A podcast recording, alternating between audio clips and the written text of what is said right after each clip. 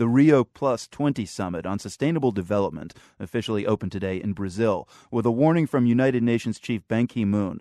He said progress on issues like poverty and our planet's environmental problems has been too slow, and that words must translate into action now. Almost 200 countries are taking part in the summit, and the draft agreement on the table right now is already falling short of Ban's call to action, and critics are already slamming it as weak and even pathetic. The World's Environment editor, Peter Thompson, is with me in the studios here in Boston. Uh, are the critics off base, Peter? Is his draft agreement weak and pathetic? Well, it's almost 50,000 words, so I, I, I, I, can't say I've done more than scratch the surface of it. But um, from what I've seen and from what I've seen in, uh, in the news reports we've been following, the people we've been talking with, weak is certainly fair. Pathetic, that's uh, much more subjective. But um, there's very little coming out of this, as far as we can see, that has any teeth to it, that has any real substance in terms of committing any of the, the world's countries, major or minor, to doing anything in particular. Remind us of the original goal of this uh, Rio Plus 20 summit. What was supposed to be accomplished?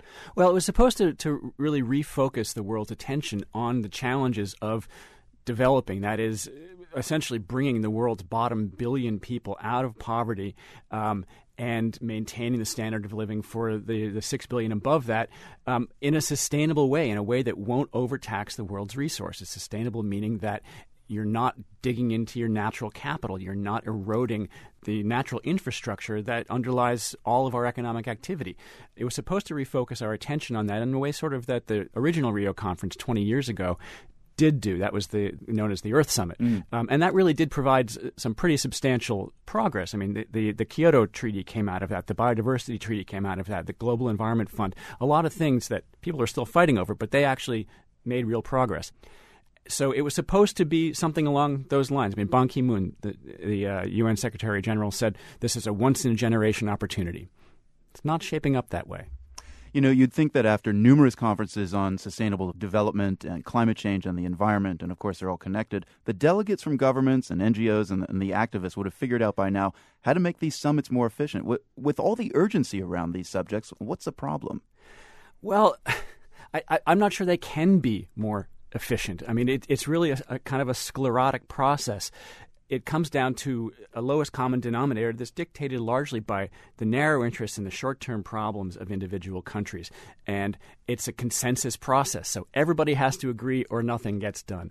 Um, and obviously, we have massive economic challenges around the world. At their root, a lot of them may actually have important environmental.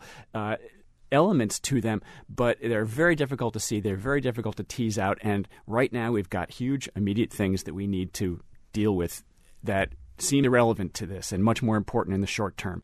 So, Peter, with very little actually accomplished at these conferences, is the conference idea played out? Is it time to try something else? It's probably time to try something else, um, although there's a benefit to having this in the global agenda in the news, having people like us talk about it uh, here and, and around the world, and having at least to have heads of state, heads of government, high ministers parade in and at the very least wave the flag and say, yes, this is something we're committed to. They are fundamentally vital ideas about the future of the planet. But as a venue for real progress, I think we're having to look elsewhere. The World's Environment Editor, Peter Thompson, thanks so much. Thanks, Marco.